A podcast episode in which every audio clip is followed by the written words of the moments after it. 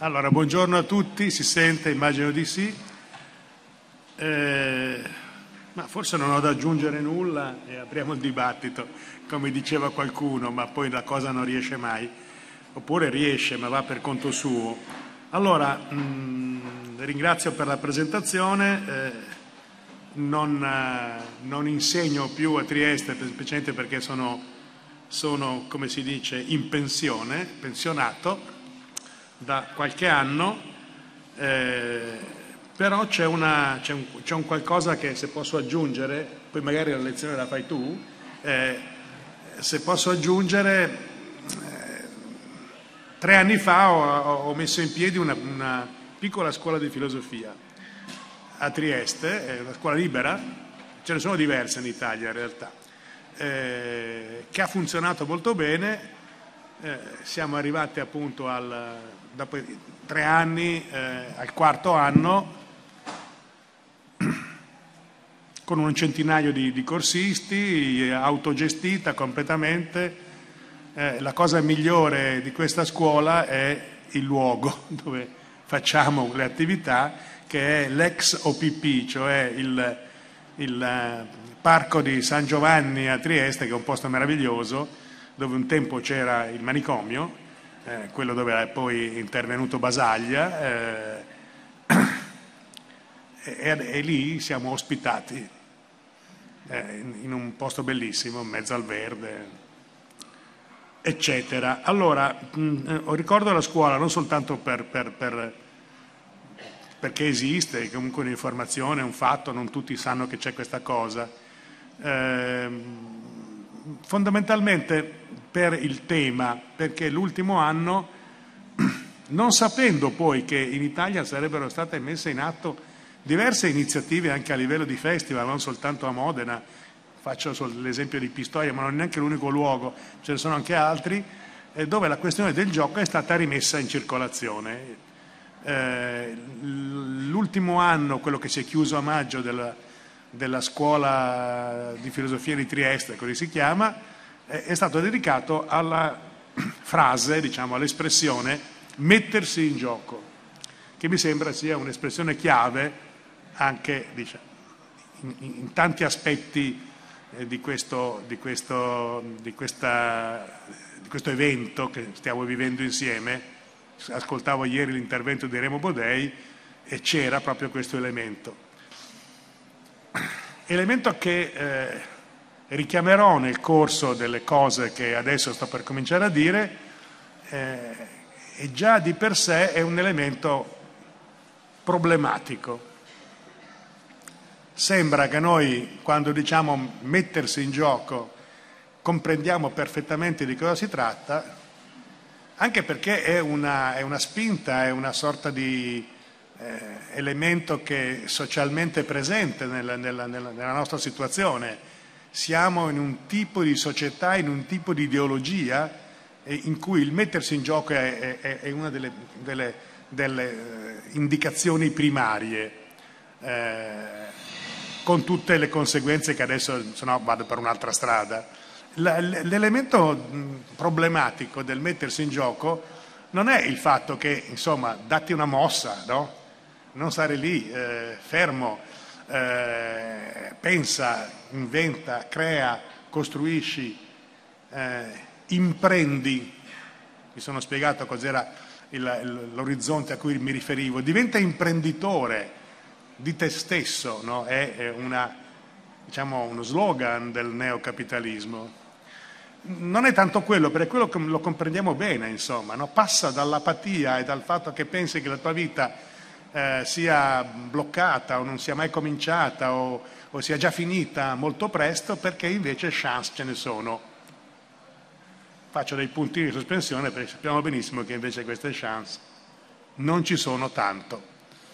Eh, certamente forse è meglio dire, darsi una mossa che non stare fermi, anche se il vantaggio di alternare lo stare fermi e il darsi una mossa è probabilmente il creare uno spazio alla riflessione, che è un elemento di, di, di cui siamo un pochino poveri, ho l'impressione. D'altronde non servirebbero questi festival se non ci sentissimo in una situazione di povertà. di, eh, di filosofia, se volete. Insomma. La questione invece è il gioco. La questione su cui sembra che ci intendiamo al volo, no? con uno snap, no? è certo il gioco, come no? E invece è una questione aperta, perché il gioco è una questione problematica, è una questione che mettiamo da parte come già risolta, eh, gli mettiamo accanto mm, spesso, molto spesso l'aggettivo infantile, eh, non che il gioco non abbia a che fare con i bambini, ma è che il gioco non ha solo a che fare con i bambini, questo l'hanno detto in tanti, eh, nel mondo della psicoanalisi, anche in altri mondi, eh, però si tratta di sapere che cosa si intende, Co- cosa fa un adulto quando gioca, eh, diventa bambino, ridiventa bambino? Beh, sì, forse, ma non solo. E allora sta facendo qualcos'altro. Insomma, eh, io adesso la faccio in un mo- modo facile, no? vado in fretta perché mh, ci ho dedicato in realtà pagine magari brutte e illeggibili, eh, eh, saggi e libercoli su questa faccenda. La faccenda è, è, è una faccenda complessa nel senso che o noi ci facciamo un'idea di che cosa è gioco, un'idea un pochino più eh, dialettica, non so se diceva un tempo, un pochino più eh, articolata, un pochino più critica di cosa è gioco, di cosa è l'esperienza del gioco, o se questa idea non ce la facciamo, non è che poi accade granché, forse viviamo in un modo un pochino più, più meno allegro, chissà, no? ma semplicemente certe questioni non riusciamo a affrontarle dalla parte giusta. Per questo io ho da eh, costruire oggi, eh, nelle parole che vi dico, semplicemente un'endiadi, cioè una coppia, un accoppiamento tra il tema del festival, l'agonismo, e il tema di questo intervento che è il gioco. Non so se ci siano altri interventi sul gioco del programma, non l'ho studiato a memoria anche perché è complicato, è difficile, il programma del festival. Mi sembra che questo qui sia l'intervento su cui più specificamente, più tematicamente. Perché mi sembra interessante combinare le due cose? Beh, ci sono dei motivi ovvi, banalissimi, insomma una, una, parte di ciò che consideriamo normalmente agonismo ha a che fare con una eh, variante dell'idea di gioco, no? eh, il campo di gioco, lo stesso territorio complessivo eh, sul quale si svolgono le attività che noi chiamiamo sportive, eh, è evidentemente qualcosa che mette insieme gioco e, e, e agonismo. Quindi le, i due temi si, si, sovrappongono un pochino, ma non è questo il punto che a me interessa. A me interessa, lo dico con, spero che sia chiaro, almeno, almeno il modo con cui propongo il problema, poi come lo sviluppo vedremo, a me interessa visto che l'agonismo produce questione, produce problema, e fra un po' dirò quale problema, quali problemi, o quali problemi io vedo tra i tanti, non soltanto dico problemi del fatto che eh, se portiamo l'agonismo a, a, a, ai suoi limiti evidentemente eh, passiamo una, a, qualcosa che ha a che fare anche con una sorta di violenza, ma mh, mm, produce problema proprio per la, perché non riusciamo bene a maneggiare questa nozione. D'altronde, se sapessimo maneggiarla bene, non saremmo qua, nel, in tre giorni fitti di dibattiti e, e di interventi. Eh, l'agonismo è una questione eh, che eh, dobbiamo cercare di affrontare. Perché? Ma semplicemente perché tendenzialmente tutti saremmo contro l'eccesso di agonismo. E come si fa a essere a favore, no? No, tendenzialmente tutti mh, preferirebbero che non ci sia una questione che ha a che fare con una lotta, una contesa, un conflitto. Eh, molte persone, eh, molti di noi non amano il conflitto. Molte persone, molti di noi non sanno come affrontare il conflitto. Eh, conosco delle persone che dicono io la, il, il, il, difetto maggiore che ho è quando si entra in una, in una situazione di conflitto con l'altro, con gli altri, eh, faccio due passi indietro e non so come cavarmela, perché non, non, reggo, non reggo la situazione di conflitto. Ci sono invece altre situazioni, altre persone, eh, molte altre persone che invece reggono il conflitto e ci si trovano perfettamente nel, al, al, proprio interno, all'interno del, del, del, dell'agonismo in quanto conflitto. Allora, eh, sembra che noi eh, da una parte diciamo no al conflitto e dall'altra parte diciamo sì al conflitto. Da una parte diciamo no all'agonismo inteso come un, qualche cosa che, che, che, che, alla fine è anche distruttivo e, e autodistruttivo di noi stessi. Dall'altra parte diciamo sì alla, all'agonismo perché l'agonismo non solo in, in qualche misura è bello, ma in qualche misura è utile ed è il sale, diciamo così, per usare una metafora banalissima, dei rapporti umani, no? che se non si entra in una situazione di agonismo in qualche modo sembrerebbero essere fermi, bloccati. Come la mettiamo questa questione? E che c'entra il gioco? Allora, primo punto, il vedere un pochino meglio, io darò un'indicazione, questa mattina se ne possono dare tantissime, vedere un pochino meglio che cosa, eh, cos'è questa mh, idea di agonismo che noi abbiamo, come, come riusciamo a maneggiarla. E dico immediatamente qual è il punto e qual è la difficoltà. Il punto è che questa nozione di agonismo noi non riusciamo a maneggiarla. Perché? Perché la riduciamo a una dimensione, a un'unica dimensione. E diciamo appunto di quella dimensione, per esempio, l'agonismo non è buono, o comunque è negativo, però non siamo contenti e allora diventa confuso il discorso. Però abbiamo questa induzione di ridurre all'unità di una definizione l'agonismo. Ecco, l'agonismo è quello, è una sola cosa, ma l'agonismo si rivela, si rivela anche nella sua genealogia, cioè nella storia che la nozione di agonismo ha avuto. Anch'io farò un passo indietro eh, presso i greci, mh, mh, mi fermerò tra un attimo su, eh, su una questione che ha, che ha eh, interessato molto gli, la Grecia antica, eh, che aveva a che fare con l'agonismo, la parola agonismo deriva da agon, come sapete, e quindi la parola greca, e ha una storia greca. Eh, in tutta questa questione, diciamo, che riguarda anche la, la, l'importante genealogia dell'agonismo, che arriva fino alla attuale, come si potrebbe dire, trionfo e alienazione dell'agonismo.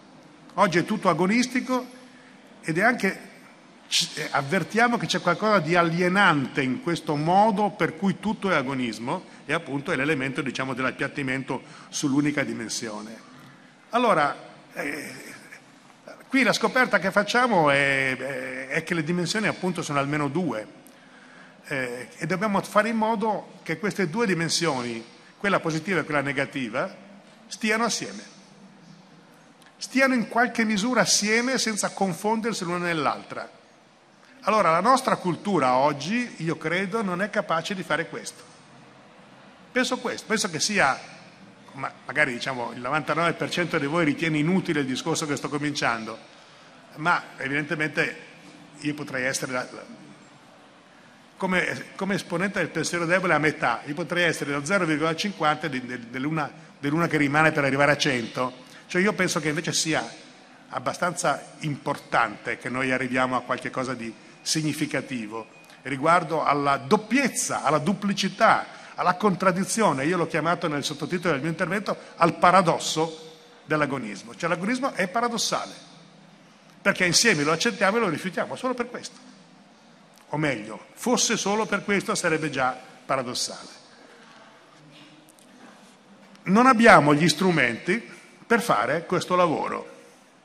Usando la nota espressione metaforica, la metafora di Ludwig Wittgenstein, eh, nell'ipotesi che ciascuno di noi abbia una cassetta degli attrezzi nella quale mette no, gli strumenti, gli strumenti conoscitivi, gli strumenti filosofici che eh, sono importanti perché noi possiamo pensare, sono importanti perché noi possiamo pensare criticamente. Io potrei fermarmi su questo avverbio criticamente e qui nasce tutto un discorso, perché uno potrebbe dire ma non si pensa criticamente, si pensa appunto e basta, si pensa alle cose come stanno, la filosofia è una descrizione di come stanno le cose. Io penso che invece la filosofia sia un esercizio. Penso che la filosofia, lo penso io, dico per me, per l'esperienza che ho avuto, per le cose che, che ho messo in piedi, che mi, che mi piacciono, compresa la rivista Out Out ringrazio per la citazione, eh, eccetera, faccio fatica a portarla avanti, ma la porto avanti, no? e credo che le cose invece non sono come sono, ma eh, hanno, hanno, hanno bisogno di un lavorio critico, hanno bisogno che noi abbiamo degli strumenti per lavorarle. Allora, per farla abbastanza breve, in quella cassetta degli attrezzi, dove abbiamo tante robe, abbiamo già, o crediamo di averle, che ci ha dato la tradizione. Eh, ieri mi ha colpito eh, Remo Bodei eh, quando ha detto che la tradizione è un tipo un po' grasso, è un personaggio un po' grasso, che quindi, di cui diciamo, noi usufruiamo delle, delle scorte che la tradizione ha accumulato sul suo corpo, mettiamola così, no? Ecco, mettiamo nella nostra cassetta anche quello che resta della tradizione che è in via di estinzione, in un certo senso sono d'accordo con Remo Bodei. Mettiamo altri elementi, via via poi li sostituiamo. Eh, un tempo in quella cassetta degli attrezzi c'era qualcosa che senza ombra di dubbio chiamavamo marxismo. Io, se volete la mia opinione, ma non credo che interessi poi a tutti davvero, ce lo lascerei questo strumento però eh, non è più lo strumento, no, tutti siamo d'accordo, non è più quello là, no? è un altro strumento, uno strumento che deve essere molto cambiato. Bene, per farla diciamo abbastanza breve, io direi che in questa cassetta degli attrezzi, la nostra di oggi, perché io penso che questi convegni, al di là del fatto che sono degli eventi, al di là del fatto che ci si conosce, che si sentono delle cose, che si conoscono delle persone, magari dei personaggi delle, che vivono altrove, che tu vedi, eccetera, eccetera, devono anche essere utili per and- poi tornarsene al proprio lavoro, alle proprie case, alle proprie attività con qualche elemento che eh, faccia funzionare di più l'esercizio filosofico critico che ciascuno di noi, anche chi non è filosofo, fa, a mio parere. Allora io in quella cassetta ci metterei uno strumento che si chiama gioco. Un altro potrebbe dire, ma che c'entra?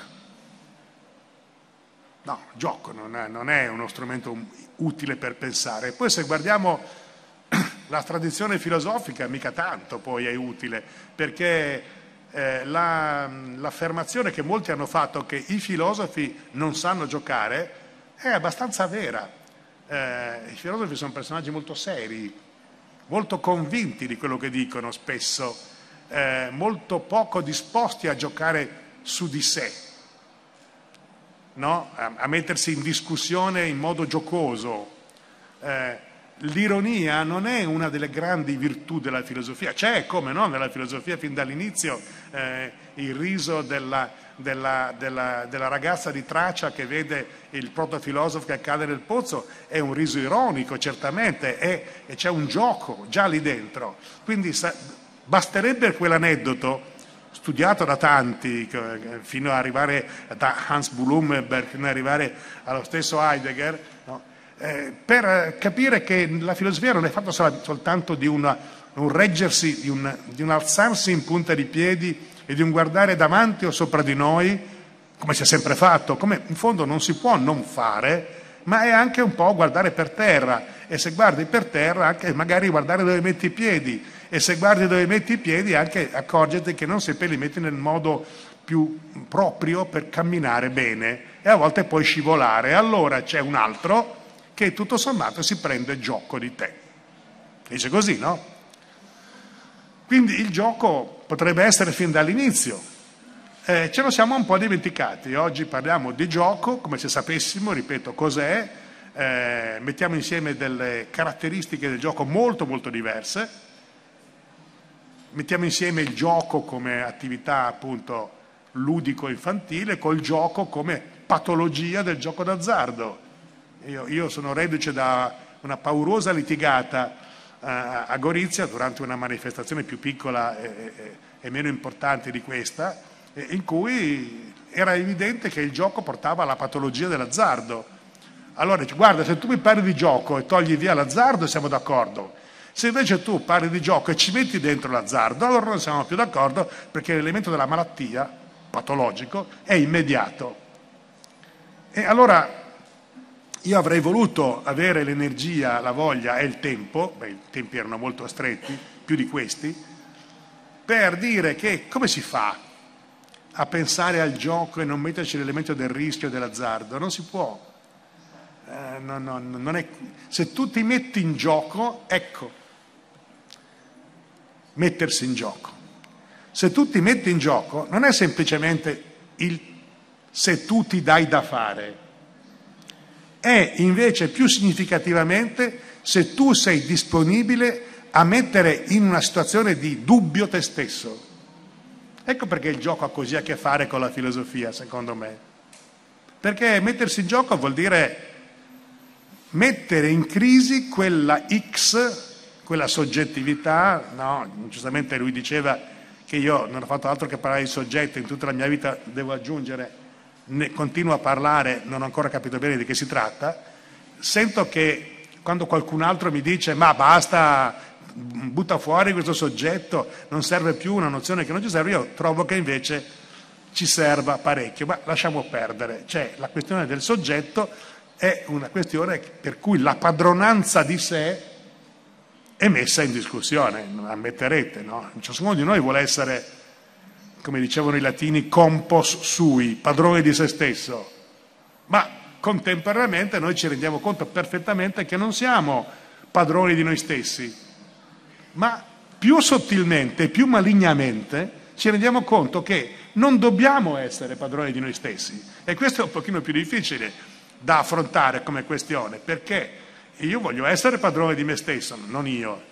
Io mi sono talmente, come dire, esercitato nel, nel, nella debolezza che non vorrei essere padrone di me stesso fino in fondo, perché so tutti i pericoli che corro, ma normalmente non si sanno questi pericoli e si vuole essere padroni di se stessi pensando che la parola padrone, beh intanto sciogliendola dal mondo capitalistico da cui in realtà oggi, eh, eh con cui è oggi collegata, perché insomma magari non sempre è stata collegata a quel mondo lì, no? quando Hegel parla della padronanza e della servitù non parla evidentemente del capitalismo, però oggi parliamo di quello. Essere padrone vuol dire in qualche modo essere proprietario, possedere. Allora il mettersi in gioco significa anche smetterla di credere di possedere se stessi. Con tutti gli effetti, se volete, ah, ma il solito, eccolo qua, no? è arrivato lo scetticismo, è arrivato il, il nichilismo, bah, insomma non so chi è arrivato, eh, vediamo, vediamo insieme se eh, sia utile o meno il mettersi in gioco in quel senso lì. Quindi vedete, io ho fatto soltanto un piccolo esercizio adesso sulla parola gioco legata alla frase mettersi in gioco, che comporta il fatto che la soggettività è in, è in questione, è in questione, ma non è soltanto così. Già così lo strumento gioco messo nella nostra cassetta degli attrezzi, tirato fuori e applicato alla, alla questione della, della, dell'agonismo funziona abbastanza, perché vuol dire che dobbiamo non accettare che l'agonismo sia solo quello che sembra essere. Dobbiamo allargare questa questione, metterci dentro una Vediamo una parola che ha a che fare con una possibile filosofia del gioco, mi fa un po' paura questa espressione, l'oscillazione. C'è un'oscillazione, il gioco è un entrare in oscillazione e perfino ci sono delle, come forse qualcuno di voi che, anzi, voi siete, credo, una gran parte esperti in cose filosofiche in questa sala, ma allora sapete perfettamente che perfino Martin Heidegger, eh, lo, lo, che è un personaggio importante, di cui si continua a parlare bene, male, a sproposito, a proposito, ma comunque è sempre un po' sulla cresta dell'onda, anche lui ha toccato la questione del gioco eh, e precisamente quando si è chiesto, come dire, tutti i giorni, perché non ha fatto altro che chiederselo, ma quando io dico essere, cosa sto dicendo? Quando io pratico eh, la, la, il pensiero dell'essere, cosa sto facendo? E il trovare che la parola oscillazione caratteristica del gioco, secondo Heidegger, attenzione, è qualcosa che ci può aiutare parecchio. Allora, qui dobbiamo riuscire, faccio in fretta perché altrimenti andremo avanti per tanto, no? eh, dovremmo riuscire a mettere, eh, ho tirato fuori il tema dell'oscillazione, che nelle pagine che ho davanti, che finora non ho utilizzato neanche per un, in piccola parte, ma eh, eh, faccio sempre così, eh, io mi preparo un testo, che poi non è neanche un testo, poi lo metto da parte e dico delle cose che hanno a che fare con altro, che però sono collegate. Quindi, insomma, se noi facciamo oscillare eh, la, la, nozione, la parola agonismo, eh, ne scopriamo, come dire, gli aspetti di non riducibilità a una sola dimensione, come dicevamo. Ecco. Il gioco poi, adesso ho citato la questione dell'oscillazione, il gioco poi è tante altre cose comporta una sorta, se ci pensate, di veramente rapporto paradossale tra noi e, e la pratica, diciamo così, ponendo che l'agonismo sia una pratica, che è un rapporto insieme di distanza e prossimità, o se volete metterlo all'incontrario, di prossimità e distanza. Eh, cioè Col gioco ti avvicini, eh, ma col gioco anche proprio perché ti metti in gioco e metti in gioco la tua presunzione che puoi andare molto vicino, così vicino da dire le cose come stanno davvero, ti allontani anche. Se giochi davvero il gioco, ti allontani anche. Mm. Di chi sto parlando? Fra un po' accenerò a a, a Roger Caillois, che è un autore che mi sembra molto utile per il discorso che sto facendo. Adesso stavo pensando a Gregory Bateson, ai suoi, eh, ai suoi dialoghi, alle, alle sue invenzioni dialogiche, ai suoi metaloghi, come li chiama, e ce n'è uno anche famoso che vi invito ad andare a vedere se non l'avete letto, ma penso che molti di noi l'avranno letto, che è proprio il, il, il, il metalogo sul gioco e sulla serietà eh, come dire, il gioco è insieme serio e non serio. Allora, il gioco è, è sempre doppio, è sempre due cose, è sempre uno stare dentro e fuori, ma in cui il rapporto tra dentro e fuori, tra prossimità e distanza, non è un rapporto semplice. Non è o sono vicino o sono lontano. No? Siamo vicini, siamo prossimi, però siamo prossimi nella lontananza. Ma cosa stai dicendo? No, ma io voglio dire che c'è una un'operazione, e penso ancora ad Heidegger, di disallontanamento. Ma cosa stai dicendo? Questi filosofi non si capisce mai cosa dicono. O si è vicini o si è lontani, o si gioca o non si gioca, o si è seri o si è ludici. E allora, invece, quello strumentino che abbiamo messo nella cassetta, dico strumentino perché poi sembra piccolo in confronto ad altri strumenti, no? ha a che fare con un esercizio, come avete capito, con un'etica che è quella che vi sto cercando di qualche modo di presentare a modo mio, e cioè che è quell'etica per cui se una cosa è solo così, dobbiamo dubitarne. Quindi dobbiamo dubitare che l'agonismo sia solo quello che si presenta che sia oggi, che si presenta essere oggi. Qui, se mi permettete, ma anche se non me lo permettete, visto che io ho la padronanza del discorso in questo momento, per fare vedere cosa... Cioè io in questo momento posso, parlare, posso dire quello che voglio, poi qualcuno può interrompermi e tirarmi in testa qualcosa. Però siete venuti qua e quindi avrete anche voglia di ascoltare, immagino. Allora faccio, faccio un riferimento, lo faccio rapido perché il tempo passa e lo faccio a Nietzsche, autore che è stato gettonato già, eh, come si dice, in, in, questo convegno più volte, anche, anche ieri mattina. Eh, io non c'ero, però me l'hanno raccontato eh, e eh, Nietzsche hanno, collochiamo, no? facciamo una specie di zoom, Nietzsche, anno 1872. Testo, titolo del testo, Lagone omerico. Dove troviamo questo testo? Nel volume delle opere complete di, di Nietzsche, che si chiama la, la filosofia nell'epoca tragica dei greci e altri testi, tra cui questo. Adelfi, edizione Adelfi, famosa edizione Colli Montinari. Allora, eh, no, non sono il primo che parla di questo testo, eh, ovviamente se ne è parlato anche su, sulla, sulla, rivista Out Out, eh, in un saggio che è stato scritto da Edoardo Greblo, proprio in un numero dedicato a Nietzsche recentemente. Eh, è stato preso in considerazione questo testo, che mi pare molto interessante, che vi invito a leggere, perché c'è cosa ha detto Rovatti? Una serie di, di, di, di stupidaggini, però c'è di andare a leggere quella roba lì. No, di solito poi, alla fine, le cose stringi, stringi. Allora, eh, è stato utilizzato parecchio in un libro che immagino sia conosciuto da una parte minima di voi, è un libro appena uscito, eh, di un'autrice che si chiama Beatrice Bonato, che eh, insegna eh, in, una, in, una, scuola superiore, nel senso di liceo, eh, di, di, di, Udine, che, avuto, che ho conosciuto perché insomma, abbiamo avuto alcuni anni di, di, collaborazione e che ha scritto questo libro che mm, vi cito perché sto pigliando spunto anche da lì.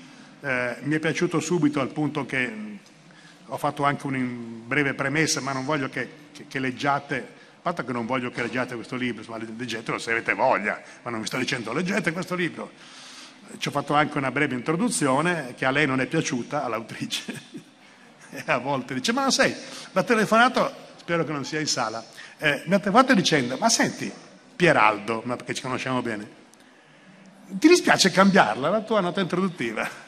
E io dico, ci puntato, puntini, eh, no, si, si, usano anche queste espressioni, ma insomma, perché devo... No, dico, no, io, puoi buttarla via se vuoi, no? visto che non c'è un, un commercio, no? non è una, eh, tu, non, tu, non mi hai come dire, dato eh, questo tipo diciamo, di, di, di, di non c'è un contratto tra di noi, anche non c'è, nessuna, non c'è nessun rapporto materiale per fortuna, io te l'ho fatta per farti un piacere, perché mi faceva anche piacere, se non ti piace non, non niente. Poi alla fine insomma è uscita la cosa. Ma comunque, a parte questo episodio che è curioso, il libro si chiama Sospendere la competizione. Mica male. Anzi, in qualche misura il titolo è la cosa migliore del libro nel libro ci sono tante cose interessanti, no? No, vuol dire, io gioco abbastanza, capito? Giocare vuol dire anche questo, no? Gioco abbastanza. Il libro è molto interessante, è pieno di cose, è pieno di stimoli, al punto che a partire da questo libro l'idea è di dedicare, e forse anche dagli stimoli ricevuti da, da, dal Festival di Filosofia di Modena 2016 dedicato all'agonismo, di dedicare un fascicolo di Autauti il prossimo anno all'agonismo. Comunque il titolo è bello, è sospendere la competizione. È bello e eh, magari finisco la, la mia chiacchierata proprio tornando su questa parola sospendere che ha un suono, no? per me un po', un po', familiare, non so per voi. Eh, beh, intanto sos- cioè, sospendere, allora sospendiamo questo programma perché no, fa schifo in televisione, no basta, non abbiamo visto che non lo guarda nessuno, allora nel nostro palinsesto, togliamo questo programma e ce ne mettiamo degli altri. E non è in questo, questo è il senso. Il senso per cui mi suona familiare è quella questione, l'epoché no? fenomenologica, no? la sospensione. Che cosa vuol dire sospensione? Certo non vuol dire lo prendo e lo butto via, vuol dire qualcosa di più complicato che si avvicina abbastanza a quel prossimità, distanza e paradosso che dicevo un attimo fa. Bene, in questo, in questo libro lo devo citare sia per il titolo sia perché c'è un'analisi di questo testo di Nietzsche che vi sto dicendo. L'agone omerico. Allora, io vorrei che lo leggeste, leggeste questo testo, sono dieci pagine, ma sono molto interessanti, perché è chiaro, Nietzsche torna indietro, fa vedere che la, la, la cultura greca non è quella pappa che i suoi contemporanei pensavano che fosse, la parola nell'epoca tragica dei greci la dice lunga, e arriva alla questione, eh, dice ma come? I greci, che noi consideriamo molto spesso i più umani, ah come umano lei, no, i più umani, no, noi siamo diventati abbastanza disumani rispetto ai greci come ce li immaginiamo. Beh, lui dice, più, sono, sì, sì, certo sono i più umani, ma sono anche molto spesso simili alle tigri, cioè sono aggressivi, cioè sono violenti. E, e danno alla contesa portata anche all'estremo un valore fondamentale. Questo lo vediamo in Omero, agone omerico, no? Lo vediamo in Omero, ma in Omero è già in qualche modo eh, sublima, un po' sublimata la questione, perché nel, in Omero la lotta è qualcosa che ha un carattere liberatorio. Dietro a Omero c'è una, secondo Nietzsche, prima, dietro vuol dire prima, non nel senso nostro del, del complottismo, prima di, di, di, di, Omero c'è invece una cultura che dà a, alla, alla, alla, all'agonismo effettivamente un valore più pesante e anche più pesantemente doppio. Il riferimento che, che Nietzsche fa è a, all'opera principale di Esiodo, da cui deriva questa immagine, che è quella che voglio riproporvi nel caso che vi interessi pensarla. A me sembra molto interessante. È un'immagine che ha a che fare con, con il mito e con la trasposizione nel mito a un elemento di divinità. Dice eh, Esiodo, ripete Nietzsche, dando molta importanza, che ci sono due eris. Eris vuol dire contesa, no? lotta. Eh, di, e ci sono due eris, ce n'è una appunto buona e ce n'è una cattiva. C'è quella che porta alla brutta guerra Brutta vuol dire in cui vuoi uccidere, in cui vuoi sopprimere, in cui vuoi che scompaia il tuo avversario, in cui c'è violenza. Brutta potrebbe anche voler dire qualcosa che ha a che fare eh, eh, con episodi che da una parte sembrano alti e gloriosi come Milziade e Maratona e dall'altra parte, mi riferisco sempre a queste pagine di Nietzsche, bassi perché Milziade aveva una vita, aveva un, un, un intrico individuale nella sua vita che lo porta a, a, a un terra-terra veramente penoso e vergognoso quasi. Comunque da una parte abbiamo la Eris, secondo che Esiodo, la, la, divinità che è quella della brutta guerra, e dall'altra parte abbiamo la Eris che è quella che, attenzione, è interessante la definizione, interessante con, con gli occhi di oggi, che è quella che spinge al lavoro. Pensate un po' di cosa erano capaci questi, questi greci, effettivamente è curioso, no? Che spinge al lavoro e spinge al lavoro chi? Anche l'inetto, anche quello che insomma, che non sa fare niente.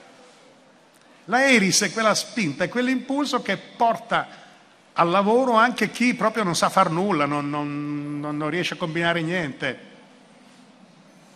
A me suona una, un, un, elemento diciamo, di, di collegamento col mettersi in gioco, non so se anche a voi risulta questo. C'è poi un riferimento, allora qui impariamo un'espressione latina eh, che è interessante, che naturalmente non è che sia quella usata da Esiodo, no, la usa Nietzsche, che è quella che eh, Nietzsche ci ricorda con il nome di odium figulinum. Figulinum. Lascio a voi di andare a interrogare i vostri internet, i vostri dizionari di latino per andare a scoprire che cosa vuol dire questo figulinum. L'odium figulinum comunque in realtà ha a che fare con il vasaio, con chi costruisce i vasi. È insomma una forma di invidia che è quella che contrappone il vasaio all'altro vasaio, dice Esiodo, che contrappone il, eh, il mendicante addirittura all'altro mendicante. che contrappone per salire nel, nel, nel, un po' sulla scala de, de, dei valori il, il cantore all'altro cantore. Cioè, come la chiamiamo, insomma, la, la, il mettersi in concorso, un concorso per cui non ami quello che ti sta accanto, ma lo invidi e, e, e lo vorresti superare, lo vorresti, e lo vorresti battere, lo vorresti battere. Anche questo può avere un, un bzz nella nostra testa di contemporanei, insomma. Allora, dove, dove vuole arrivare questo discorso della, della doppia Eris? Che c'è, chiamiamola così, un'invidia buona e un'invidia meno buona e che noi dobbiamo sempre sapere che nell'invidia buona, il vasaio che tutto sommato eh, è in gara, noi siamo sempre in gara, no? Tu hai fatto dei concorsi nella vita? Quella roba lì, no? C'è il concorso, nel concorso insomma chi vince quello che è ritenuto essere il migliore, eh, poi da chi? Eh, qui le cose si complicano parecchio per quello che riguarda la nostra situazione attuale. No? E chiamarla questo una specie di odium, è un odium buono, no? è un'invidia buona in sostanza. Dentro questa invidia buona c'è qualcosa che può essere però, può incattivirsi. Perché se questo odium figulinum ti porta a sopprimere il tuo avversario, a farlo a pezzi, a, farlo, a metterlo in ginocchio, a metterlo sul lastrico, a ridurlo, eh, a, a, in povertà, evidentemente non è quello che intende Esiodo. Piuttosto Esiodo intende far vedere come questa invidia rimane buona se, eh, diciamo un'altra parola chiave, se è uno stimolante, uno stimolante.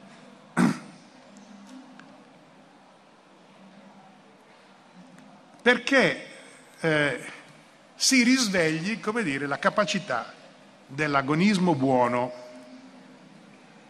o no, comunque non, non, non, non, si addormenti questa capacità. Qui il riferimento, eh, a parte che voglio dire, noi potremmo pigliare anche i dialoghi di Platone e vedere che sono, sono una gara e vedere che questa gara non è fatta che, insomma, per sopprimere, a parte che è anche una narrazione e una costruzione, eh, eccetera, eccetera, ma insomma non è che Socrate vuole sopprimere i suoi avversari, cioè, tu stai zitto, stai zitto, no? dici stupidaggini, eh, tac, una bastonata in testa e, e viene ucciso, quell'altro, vedi, avevo ragione io, ti ho ucciso.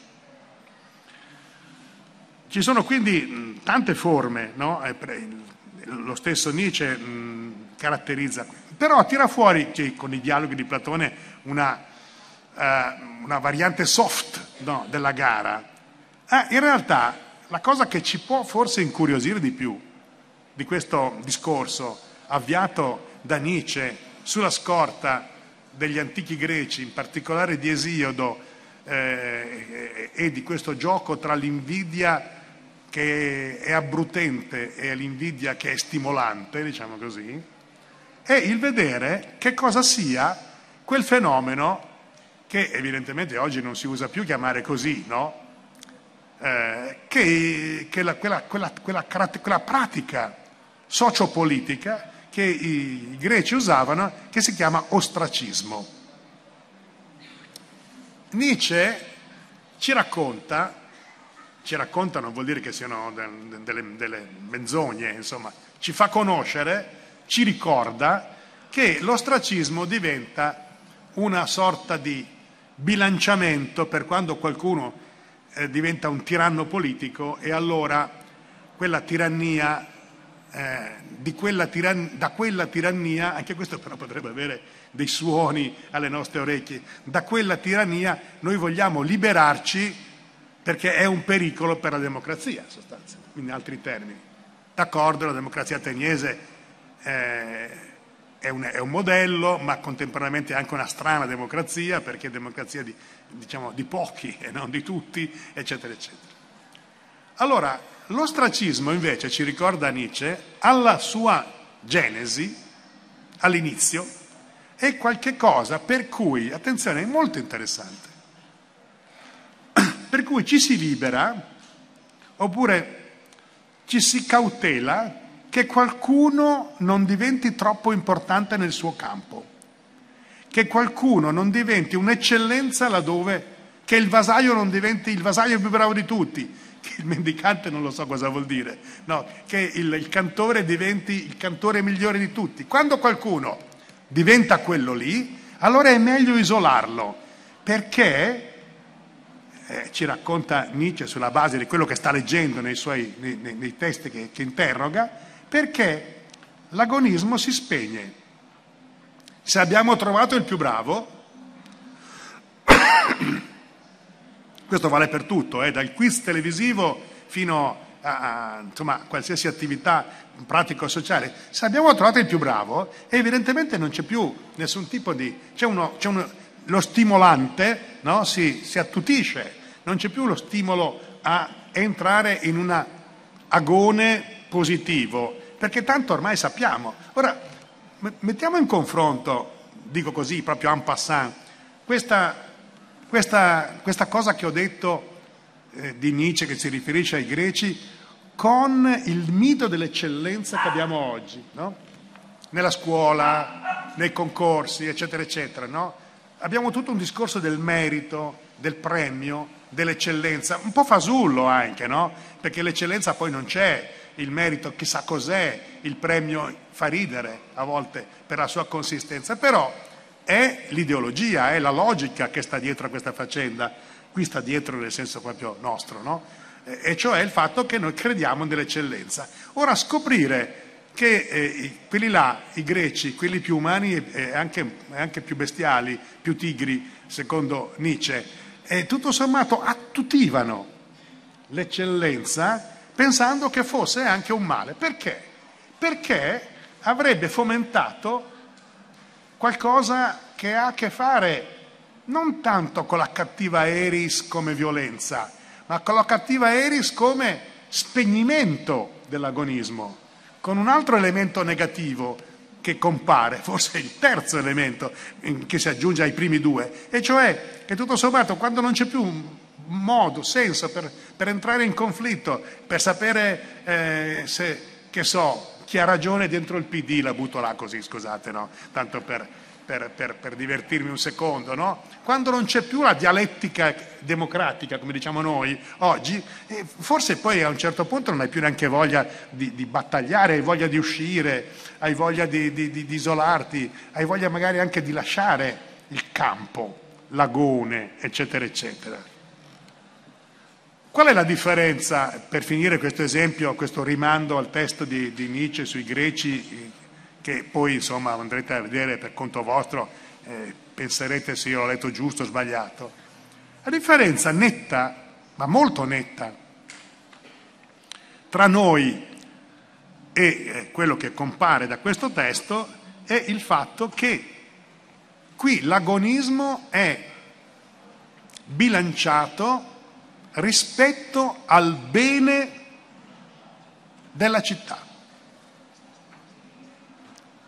L'agonismo è considerato un buon agonismo se si funziona dentro questa, questo riferimento. Se fuoriesce da questo riferimento, pensate dire, alla, all'individualismo della, oggi che prevale invece nettamente non soltanto in, certo, in, certi tipi di sport, in certo tipo di agonismo, ma proprio nella vita sociale, dove chi eccelle non è diciamo, quello che lo fa perché vuole essere un eroe pubblico, diciamo così, ma perché vuole essere un eroe privato, non c'è il minimo dubbio, vuole eccellere di per sé, noi abbiamo il mito dell'individuo che eccelle. E invece, leggendo questi testi, tra l'altro di Nietzsche oltretutto, pensate chi, chi sta scrivendo questa roba, c'è una serie, come dire, di eh, ammortizzatori, proprio ammortizzatori, che noi non abbiamo nei confronti dell'agonismo oggi.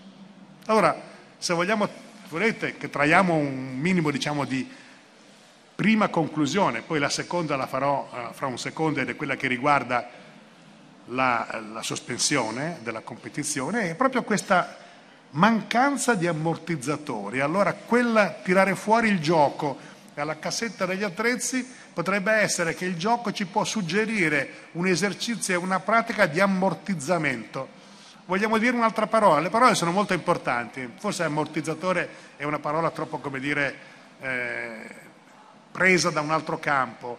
Una, eh, una sorta di disarticolazione dell'agonismo, o meglio di disattivazione dell'agonismo. Non, non, non, non, possiamo pensare mai di cancellare l'agonismo, possiamo pensare che l'agonismo è qualcosa di molteplice e che il gioco nella sua molteplicità ci invita a vedere questo, perché il gioco non è riducibile all'agon. Perciò dicevo Keiwa. Eh, di Keiwa, di Roger Keiwa, il gioco e gli uomini, il testo evidentemente chiave di, di, di, questo, di questo, pensatore eh, francese eh, contemporaneo, eh, è proprio il fatto che Oggi siamo in una società in cui sono ridotte a due le caratteristiche del gioco e poi in realtà a una. Le due sono l'alea e l'agon, ma in realtà l'alea conta sì ma meno. Allora l'alea vuol dire proprio la sorte, insomma, no? E, e l'agon è la, la, capacità individuale, l'agonismo, il fatto che uno riesce, eh, mettendosi in gioco, tra virgolette, a risultare vincente. Ma il gioco è fatto di, secondo Keiwa, la dico in breve, andate poi a, a rivedervi queste cose nel, nel volume di Keiwa, non voglio fare riassunti, eh, è, è composto di almeno quattro elementi. Uno è quello agonistico, allora non possiamo ridurre il gioco all'agonismo. E il gioco può essere quell'indicatore che ci fa vedere come non possiamo ridurre tutto l'agonismo. Capite? Ecco perché dico è uno strumento interessante per vedere, virgolette, vedere, chiuse virgolette, il problema. E perché c'è anche la questione dell'alea, e cioè sostanza possiamo dire della fortuna. Ma poi ci sono anche altre questioni che ehm, eh, Keiwa, eh, le indico soltanto, ma è molto interessante questo discorso, che si è un po' lasciato per strada, no? nel, nel, poi successivamente, diciamo, dagli anni 60 in poi.